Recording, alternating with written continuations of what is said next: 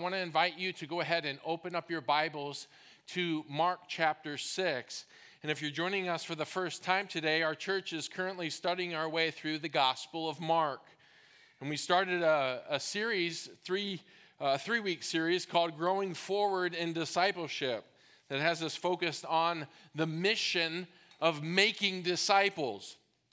When we began this series, we talked about the doxological purpose of our lives or the God glorifying purpose for those that aren't familiar with that term.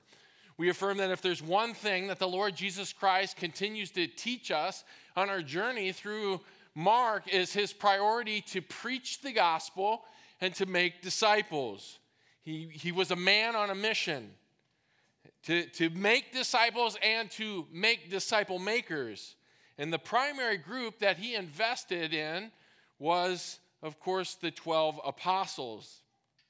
These men are a reflection of a, a, deeply personal and purpose labor of love as he prepared them to lay a foundation for the church.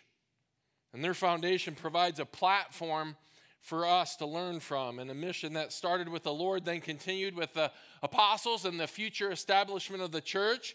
And now believers today are continuing the same mission. It is the mission that God has ordained specifically for the church, and that is to glorify Him and to make disciples. Why am I here? Why are you here? What is the overarching driving purpose of your life?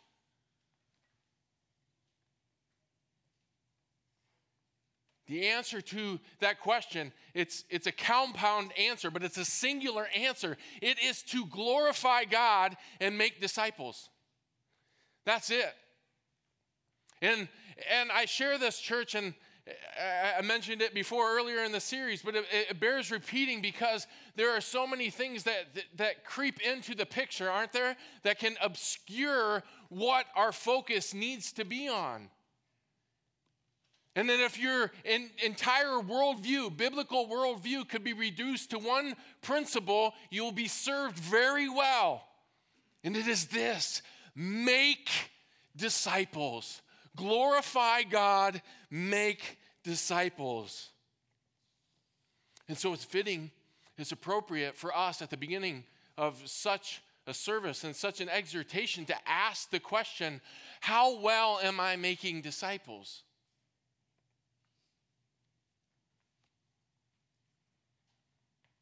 I thought about that question, even from, from my own heart, my, my own perspective.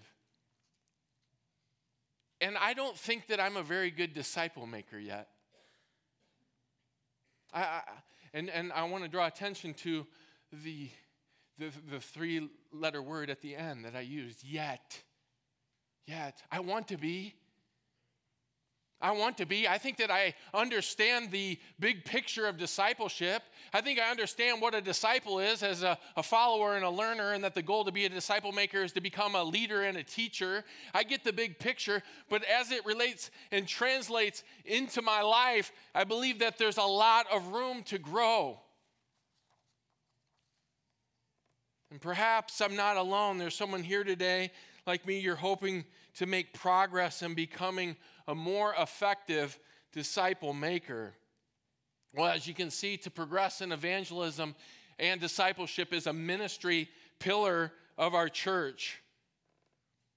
And so you're in good company because nobody here is claiming expertise in discipleship that I'm aware of. We're all works in progress, and thus we're looking to Christ to see what principles we can glean from the master disciple maker. So far in this series from Mark chapter 6, we've covered a large number of verses that are all sandwiched together. And it began with the sending of the apostles on the mission in verses 7 through 13. And then we looked at the foreshadowed fate of John, or, excuse me, of Jesus and the apostles through the life of John the Baptist in the middle in verses 14 through 29 before returning the attention to the apostles today in verses 30 through 32. And all this, we said, is Mark's record of Jesus growing the apostles forward in discipleship. so that they would have a realistic view of making disciples. Their sending mission in verses 7 through 13 challenged them to uh, challenge them to recognize the fact that Jesus was training them and preparing them for this mission, for this very purpose.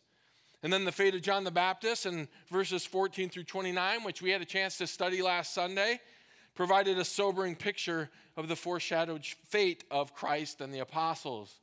And it featured the high cost of following Christ, which could entail giving your life, giving your very life, if the Lord wills. Our final passage today comes in verses 30 through 32 when the apostles are going to give their report and see that ministering in the Lord's power with his instruction and discipleship is very effective. And Mark is helping us see how this is all tied together as the Lord is growing them forward in discipleship, as he's growing us forward in discipleship. Let's read our passage together and to provide a context of the mission, we're going to start reading in verses 7 and I'll go to verse 13 and then we'll jump down to verse 30. Okay, and I'll guide you along the way. Starting in chapter 6, verse 7, it says this And he summoned the twelve and began to send them out in pairs and gave them authority over the unclean spirits. And he instructed them that they should take nothing for their journey except a mere staff, no bread, no bag, no money in their belt, but to wear sandals. And he added, Do not put on two tunics. And he said to them, Wherever you enter a house, stay there until you leave town. Any place that does not receive you or listen to you, as you go out from there, shake the dust off the soles of your feet for a testimony against them. They went out and preached that men should repent.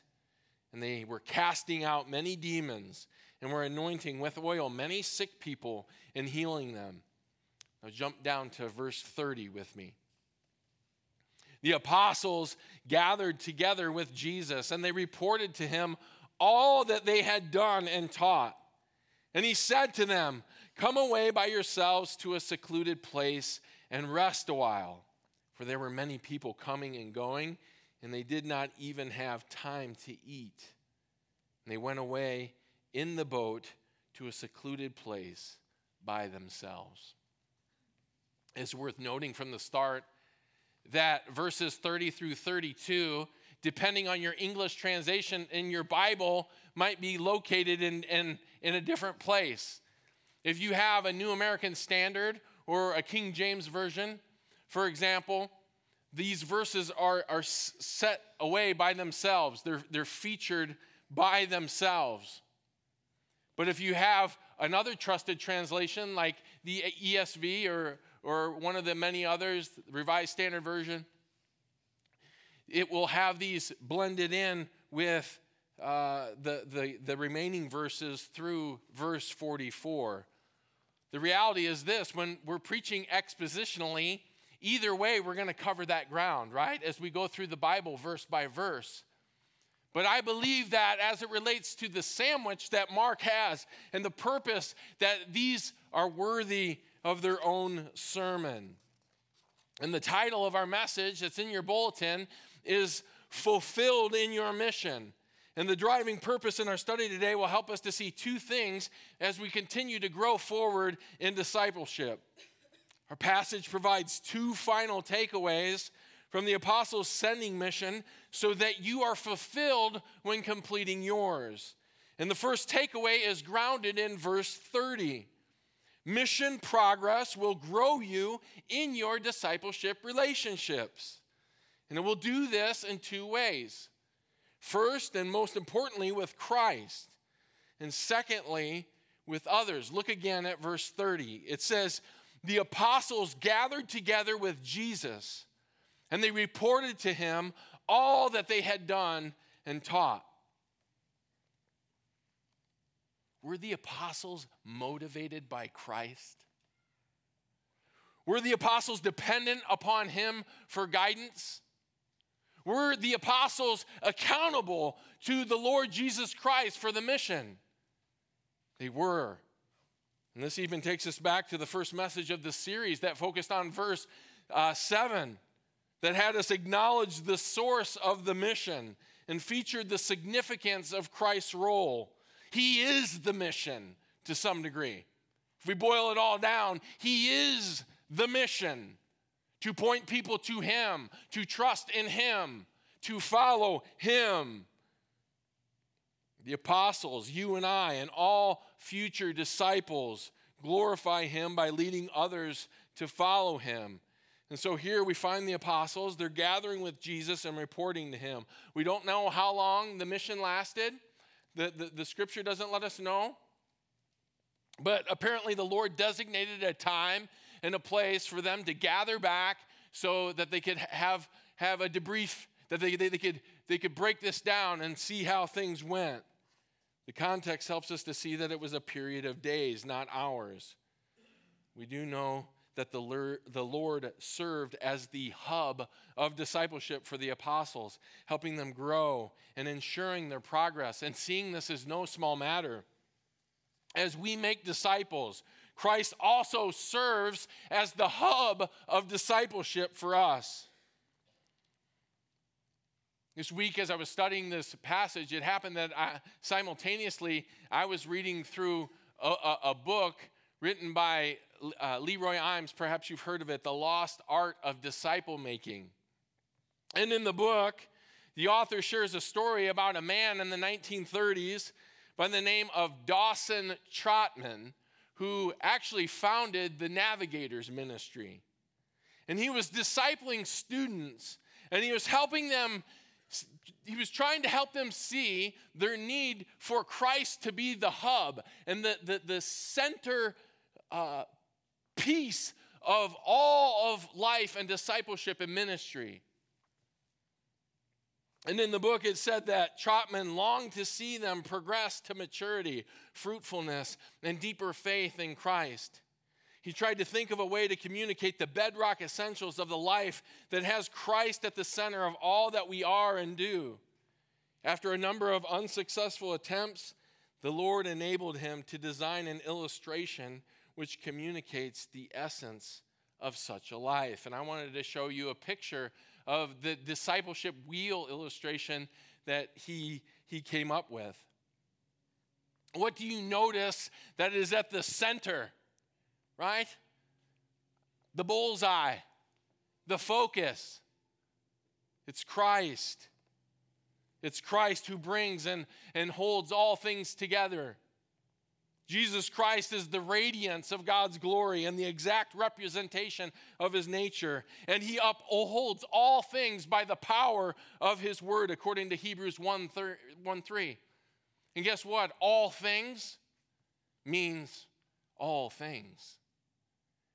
And all things includes the discipleship ministry and, and, and how we make disciples. Only when we see the supreme value of who Christ is and all that he wants to accomplish in our lives, will we have a desire to be discipled by him and to make disciples? Listen to me and don't miss it. Only when we see the supreme value of who Christ is and what He wants to accomplish through our lives? Will we have a desire? A desire, a motive, a purpose, a driving element in our lives to, to glorify Him and to be discipled by Him and to make disciples of others. It is the very reason why he saved and redeemed our lives. The gospel enabled and equipped us with spiritual eyes to begin to see Jesus Christ for who he really is. And from that point forward, from that unveiling of truth, from that point of having the scales removed from your eyes and being able to see Christ with greater clarity, there's a progression that begins to take place. We're able to see him more and more clearly. And as we develop our view as we look to the Word, as our view of Him continues to grow, His worthiness will continue to grow and develop. It grows larger and larger. There's a direct correlation to the increased desire within our hearts, right? Between our view of Christ. You cannot miss this. You, you cannot miss this, church. There is a direct correlation between our view and the majesty and the glory and the radiance and the beauty and the jaw dropping captivity of all that Christ is that, that is going to compel us. He is worthy. He is worthy. And an exalted view of who Jesus Christ is tears down the walls of apathy. It tears down the walls of indifference in our hearts. It tears down the walls of wasted minutes in this life. It tears down the walls of the fear of man because he's so much greater. And it keeps us fixed on that which is most important, which is the mission of glorifying him and making disciples. And that's why the scripture reminds us to keep Christ at the center. Hebrews 12, 1 and 2. Let us run with endurance the race set before us, fixing our eyes on Jesus, the author and perfecter of faith, as he grows us forward in discipleship. Just consider for a moment how his discipleship of you and I in the scriptures frames our thinking about these essential elements of discipleship. Seen right here in, in Trotman's illustration. Let's start with the word. How the Lord Jesus Christ was always using the scriptures to point people to who he was, right? He used the scriptures to point, and all the time that he's doing that, he is discipling you and I to do what? To use the scriptures to point people to who he is. Jesus relied on the word in Matthew 4 to defeat Satan when being tempted. Three times he's tempted, right? He was tempted for 40 days, countless times, but three that are recorded, and every single time he responds with what? the scripture, the word of God.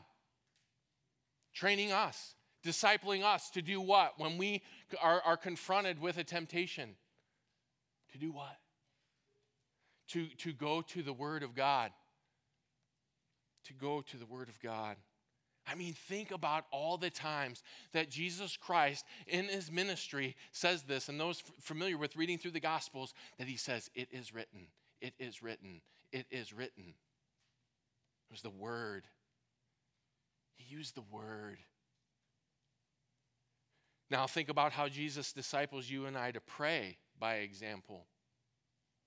He was always finding a, a quiet, secluded place to go off and pray. And we actually can look back to Mark chapter 1 and verse 35, where, where we, have already studied it. it. It says there, in the early morning, while it was still dark, Jesus got up, left the house, and went away to a secluded place and was praying there. And Jesus also prayed with his disciples so that they could see and learn from his example on how to pray. In Luke 9:28 it says the, the exact same thing except that he took Peter and John and James and went up on the mountain to pray. He brought his he brought the men with him. He showed them what it looked like to pray. Not only does he disciple us with the example of prayer, but he also disciples us with the instruction of prayer. If we go to uh, Matthew chapter 6 in verse 7, okay, he, he gives instruction on how to pray. He says, And when you are praying, do not use meaningless repetitions as the Gentiles do for they suppose that they will be heard for their many words. It's not about the quantity of prayers. It's not about how many times you can say something over and over again. It's about the quality of your prayers. It's about the heart being connected to them. So he says in verse 8, don't be like them, for your Father knows what you need before you ask him. Pray then this way. And he goes on to give the disciples prayer, showing them, pray this way. Give us this day our daily bread. Give us what we need. Give us what we need, Father. Lead us not into temptation. Deliver us from evil, right? Grow us forward. How about witnessing? The same can be said when it comes to, to witnessing as the apostles saw the Lord Jesus Christ and his passion to preach the gospel. Matthew 9:35 says Jesus was going through all the cities and villages teaching in their synagogues and proclaiming the gospel of the kingdom while the apostles were there learning from his examples. It doesn't say that they were there in, in, in, in that verse, but in Luke 8 1, it says the exact same thing, and then it specifically says that the 12 were with him. And then we're seeing in our study of Mark that the Lord Jesus Christ, his faithfulness to preach the gospel, he, he, he proclaimed it, he heralded it, and he made it a priority to witness to the lost. What about fellowship? Jesus also disciples us into a deeper fellowship with him and with each other. It's actually, these are surreal words. Turn with me to John 15. You got to see these. Jesus shares in John 15 and verses 8 through 11 and in the context of the entire chapter, it focuses on relationships our relationship with Jesus and the Father, then our relationship with fellow disciples, and finally our relationship to the world. I, I wish we had time to just, someday we'll preach through this chapter. But for now, we're going to start in verse 8, and we're going to read verses 8 through 11 and listen to this because this drives at, at the hub of discipleship.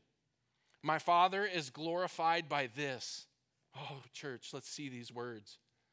That you bear much fruit and so prove to be my disciples. Just as the Father has loved me, I have also loved you. Abide in my love. If you keep my commandments, you will abide in my love, just as I have kept my Father's commandments and abide in his love. Verse 11. These things I have spoken to you, so that my joy may be in you, and that your joy may be made full. This passage strikes at the core of the first point that we're covering. Mission progress will grow you in your relationship and your discipleship relationship with Christ. And Jesus makes this point clearly in John 15. And not only will it grow you in your relationship, but it's also where true fulfillment is found. Listen to this the Lord doesn't want us just to fulfill the mission, the Lord wants us to be fulfilled in the mission. That is what he's saying here.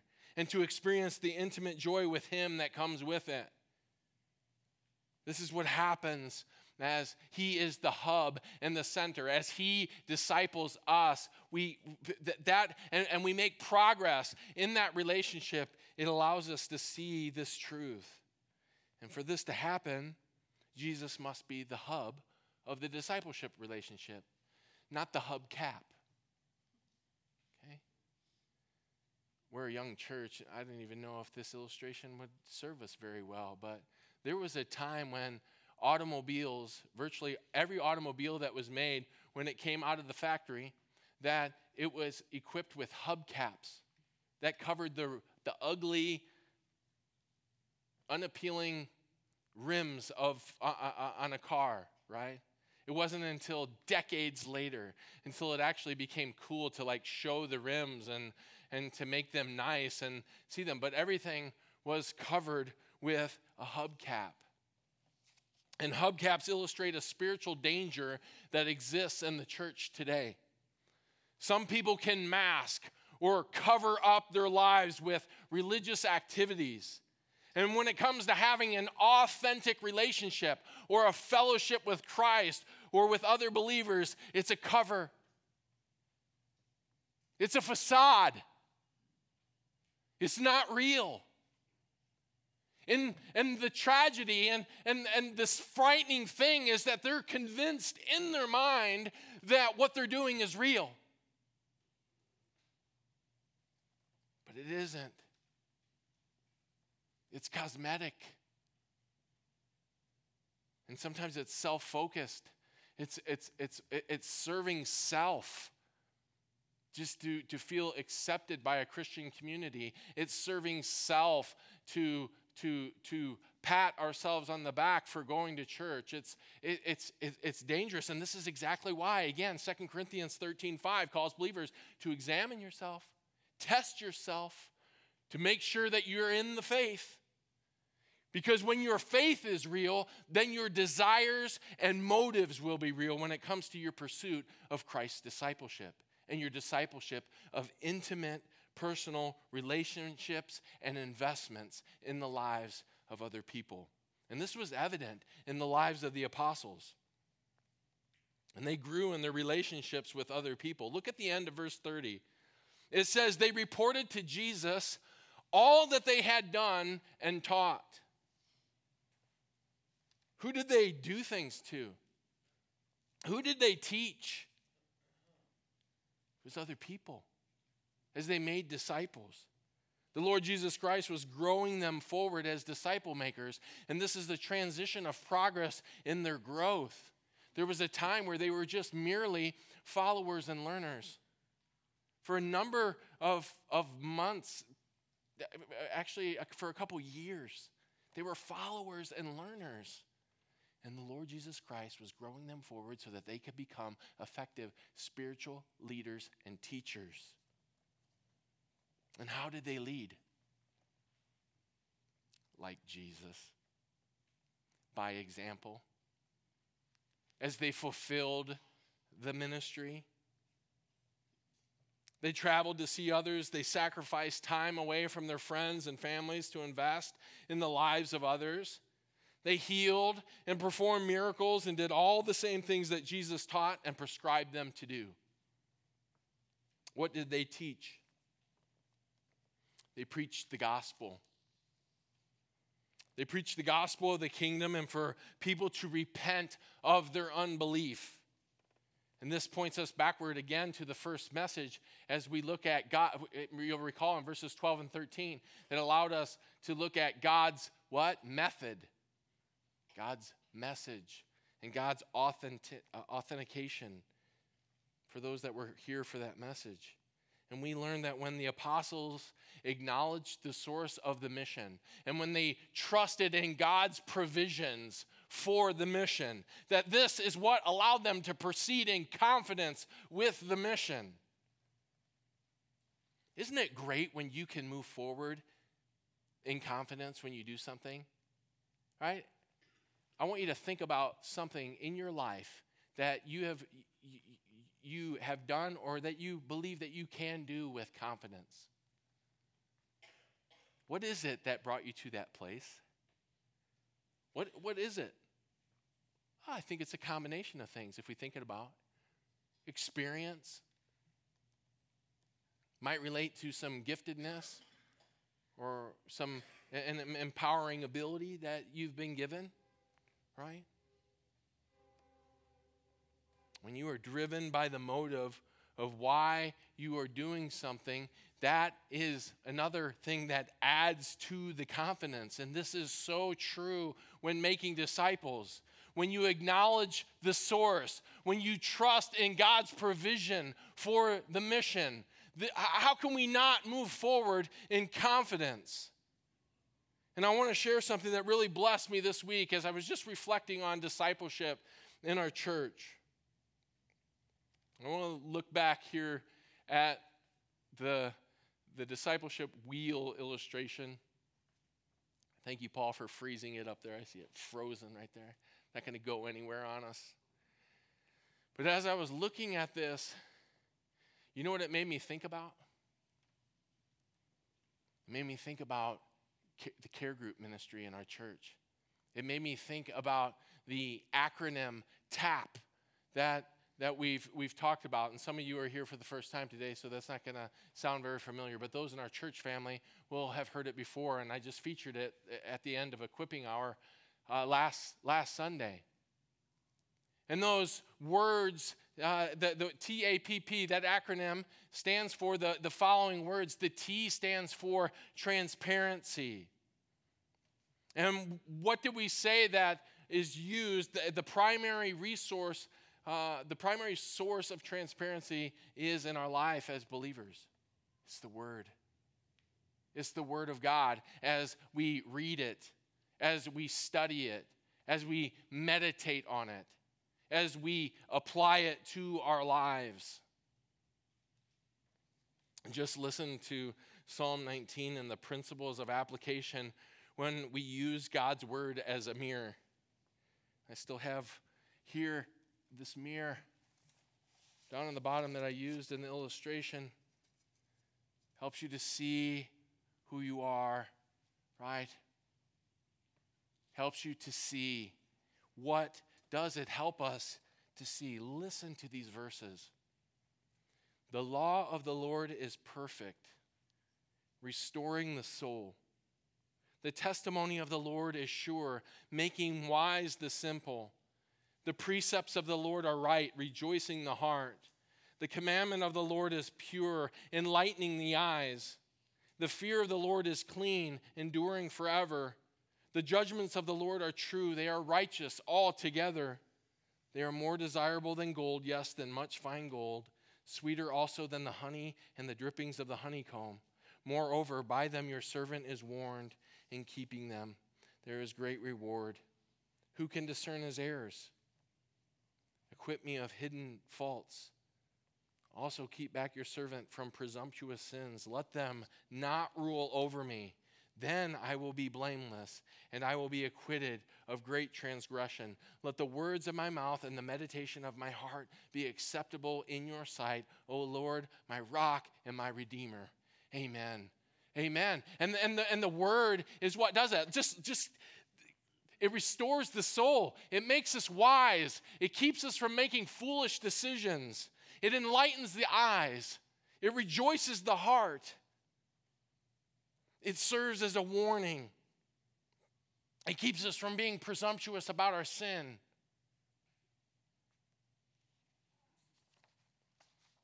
All of these things, all of these benefits. And Currently, we're going through the book of Romans in our care groups, and I've been so encouraged by the study guide questions. Thankful for Huey and for Sam as they collaborate and compile the list of questions that help um, probe our hearts a little bit, help us to, to dig deeper and to reflect in the mirror of God's Word.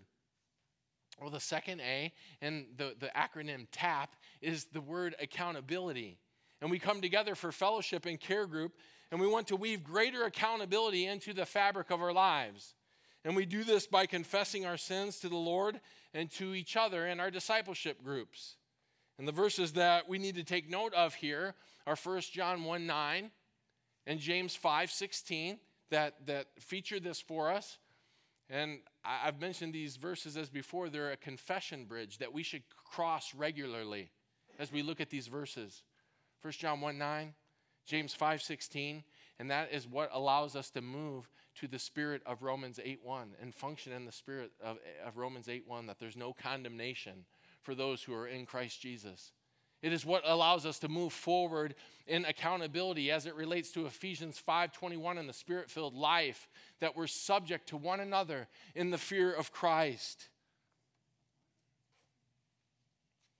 The first P in the word tap stands for prayer. So notice the progression. We started with the word and we're just going counterclockwise. Then we're going to the fellowship and the accountability that we have in Christ. And then now we're, we've come to prayer. And it's amazing just how accountability and, and confession leads us to pray. And in fact, prayer is even included with uh, James 5 16. And our study of God's word should also uh, open up avenues for us to, to pray and to praise God. Help us to see additional ways that we can be praying for each other as we literally share our lives together. Well, the last P stands for progress. And this is directly connected to, to the ministry pillar of our church to progress in evangelism and discipleship. Do you want to be the most effective witness that you can be for the Lord Jesus Christ? Do you? Not only do you want to share the gospel, but when Christ is our discipler and he's the center of our lives, we're growing forward in his word, we're growing forward in prayer, we're growing forward in fellowship. And this is what allows us to have a witnessing impact, right? It is. And so I just thought that it was, it was just, it, it encouraged me. Here's why because there's a man who, uh, who lived 100 years ago by the name of Dawson Trotman who was seeking the Lord and he was asking, What are the essential elements of discipleship? And as he looked at the life of Christ, as he looked at the interaction with him making disciples, and this is what he came up with. And then there's a man 40 years later who's writing a book, The Art of Disciple Making, right? A well known classic book on Christian discipleship. And what is he focused on? These essential elements that flow out of a of Christ as the hub of a discipleship relationship, right? And then all this 40 years later is connected to the discipleship ministry of the church. Why am I sharing this? Because I, I, my heart was encouraged. Listen, we are on the right track as a church. We are on the right track. Some, sometimes in your thinking, maybe as it relates to making disciples, you thought, well, gosh, I don't, I don't, I'm, I'm clueless. No, you're not. Let me tell you, you are not. You have, and the Lord has provided so much as a foundation. And what do we need to do? We, we, we need to continue to allow our view of who Christ is to continue to grow. And out of that, right? Out of that enablement, because we've been saved, because we've been redeemed, because our hearts have, have been changed to, to do these things, these, these essential elements of discipleship will take place. We just need to keep growing forward in our discipleship relationship with Christ. And the essential elements of discipleship will be grown and cultivated in our walks with Him and with others. And not only will you fulfill your mission, but you will be fulfilled in your mission. Well, there's a final takeaway that we cannot miss. And it's point number two of the message. And don't worry, it's not going to be anywhere near as long, but we can't miss it. And it's this mission fatigue will remind you of his faithfulness to give rest. Look at verses 31 and 32. And he said to them, Come away by yourselves to a secluded place and rest a while. For there were many people coming and going, and they did not even have time to eat. And they went away in the boat to a secluded place by themselves. Isn't this such a tender and sweet expression of the Lord? He understood. The Lord's been, been doing what He just sent them out to do now for, for a couple years. And this phrase could actually literally be translated Come away with me by yourselves and get some rest. J.C. Ryle had this to say about this verse These words are full of deep wisdom. Our Lord knows that his servants must attend to their own souls as well as the souls of others. He knows that a constant attention to public work is apt to make us forget our own private soul business, and that while we are keeping the vineyards of others, we are in danger of neglecting our own. End quote. Nobody knew the challenges that the apostles were up against better than Jesus Christ. He knew the fatigue that the apostles had to endure for the sake of the mission. Walking long distances, enduring the, the scorching sun and the, the elements of, of the weather, right? We've already seen indications of the winds and the storms and everything that were, were in that region, right? Those are just some of the physical factors, but the greater fatigue factor would be the emotional and spiritual challenges that came. The, the unbelief that they were going to have to uh, uh, endure, the, resisted, the resistance of those in the world, the hard heartedness, the religious self righteousness, the I don't want to hear you as you as you share with passion, as you share with genuine concern for someone's soul. And those who have been faithful to the call of evangelism have experienced this. You can tell, right? Somebody's put up that wall. I'm not going to let you in. I don't care what you say. I don't want to hear it. I don't want to hear it. The Lord endured that. The Lord continued, right? He, he if, if, I had a chisel, I mean, it seems impossible, you know, eh, to, to, to get through this wall with a hammer and a little chisel. What did he do? Just kept chipping away just kept chipping away as the truth of the gospel shared. And what does that do? It penetrates, it keeps penetrating. And according to God's will and according to his plan, sometimes guess what it does? It strikes through at the very core of that lost family member who was so resistant, who was giving you the Heisman, right? Every time you tried to bring up Christ. And all of a sudden, there's a breakthrough. Our hearts can rejoice and be encouraged. The Lord knew this. He knew this. There were physical obstacles, but the spiritual opposition would take even a greater toll. So, how would the apostles get recharged when their spiritual battery ran low? Again, this takes us right back to Christ as the hub of discipleship, who said, Come with me by yourselves to a quiet place and get some rest. We find encouragement in his words. We find encouragement in his person.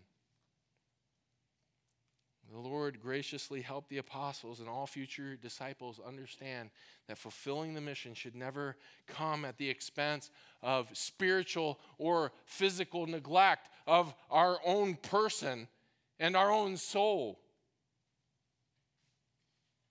The apostles were men who were deeply committed and highly invested. And you know what? Their exertion was understood by the Lord. He understands, He, he knows what it takes, and He's never asking you to do more than what He's willing to provide. Does that make sense? Right? That's why 1 Peter 4:11 says that whoever serves is to serve in the strength that he supplies. And let me just tell you if your energy has been depleted, he's not asking you to do anything more that day. Rest.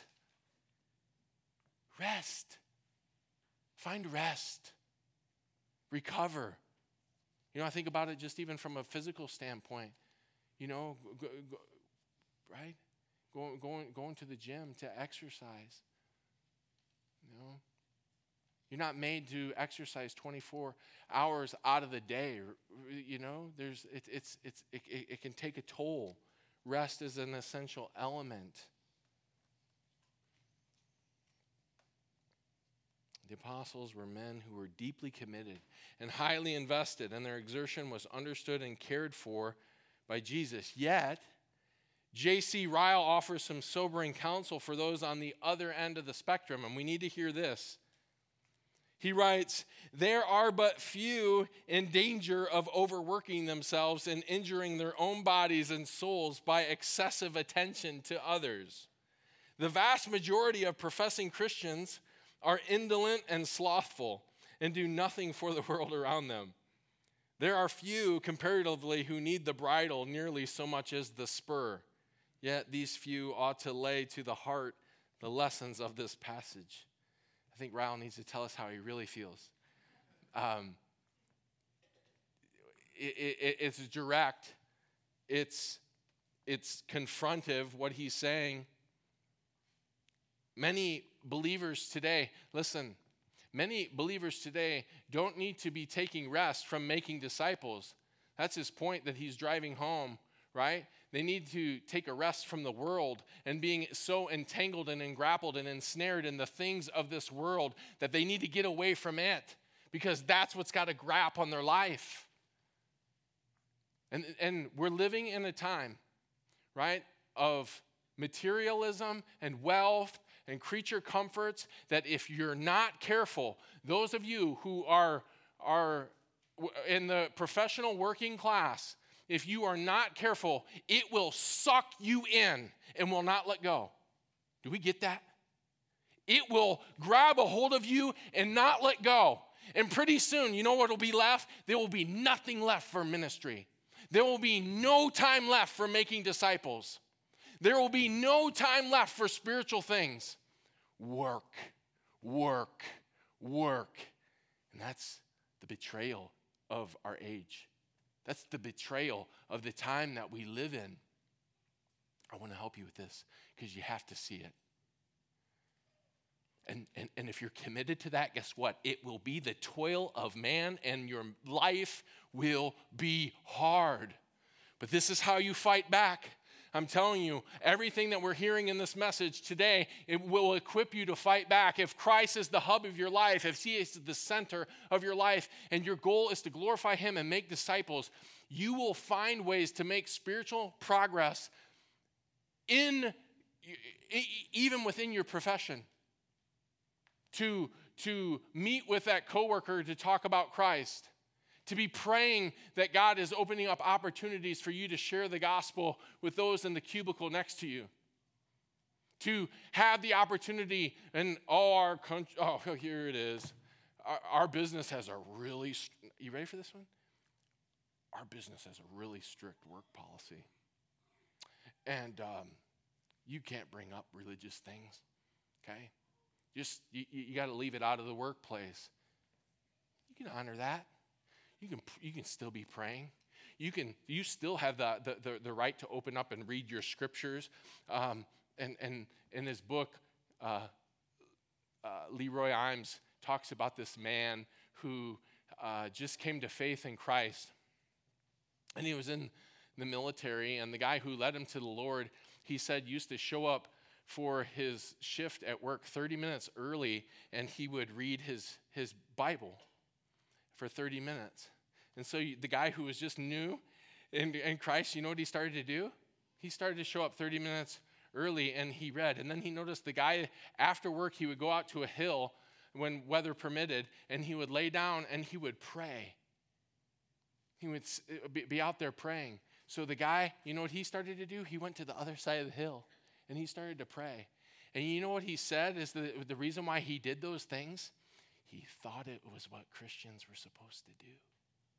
Right? He thought he learned from, from, from, from the example, right, of a man who, who was being faithful. And I'm telling you, you can do this in, in your workplace. And yeah, you may not, you may be limited. I'm not dumbing down the, the, the reality that there are some who would, you might really be in trouble with HR if you started sharing the gospel in, in a work meeting or on the clock.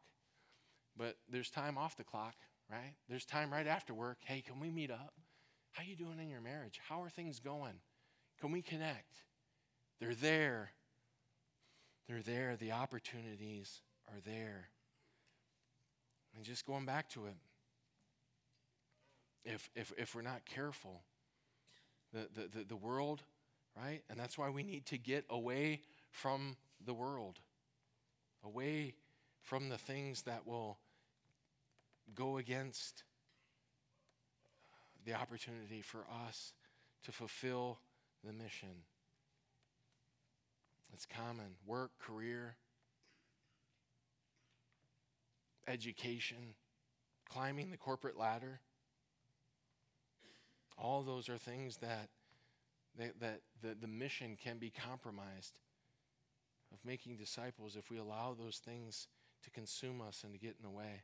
Well, the encouragement that we can take away from this series is this Our Lord continues to grow us forward in discipleship, helping you and I to see not only that He's going to grow us in our relationship with Him.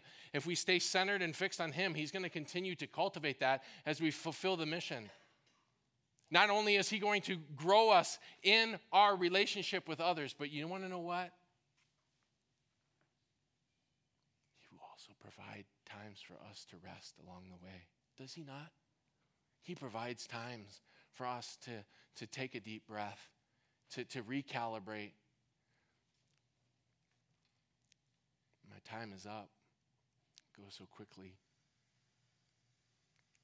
But just one final exhortation. In my notes, I'm just shooting from the hip here. Sometimes we, we can tend to allow the, the mindset of this world to, to creep in and even impact the way that we rest. Did you know that? Matt Chandler was talking about when he went on a vacation and he, he, he went away for a week and he did nothing. You know what he said? He said he came back exhausted. And he went on to just exhort men in the ministry. Why? Because, b- because w- w- even we, we, we rest in the ministry, we don't rest away from the ministry. And so, even during our time of, of rest, that we, Christ is still at the center of our rest. He is still he is still there. Our fellowship is still with Him. And so, just a, a, a, a word of caution that sometimes, you know, breaks are good and vacations are good, but the world will go away to do nothing, only to come back completely exhausted. And when we take our rest, we continue to uh, rest in the mission and rest in the ministry, right? Rest with Christ. And that is what's going to recharge us and compel us to move forward. I hope your hearts have been encouraged by this series. Pardon me, pardon me is a little sad to close it, but we've reached the end. We've reached the end, and we'll move on to the next section as Jesus feeds the 5,000 next Sunday. Please pray with me.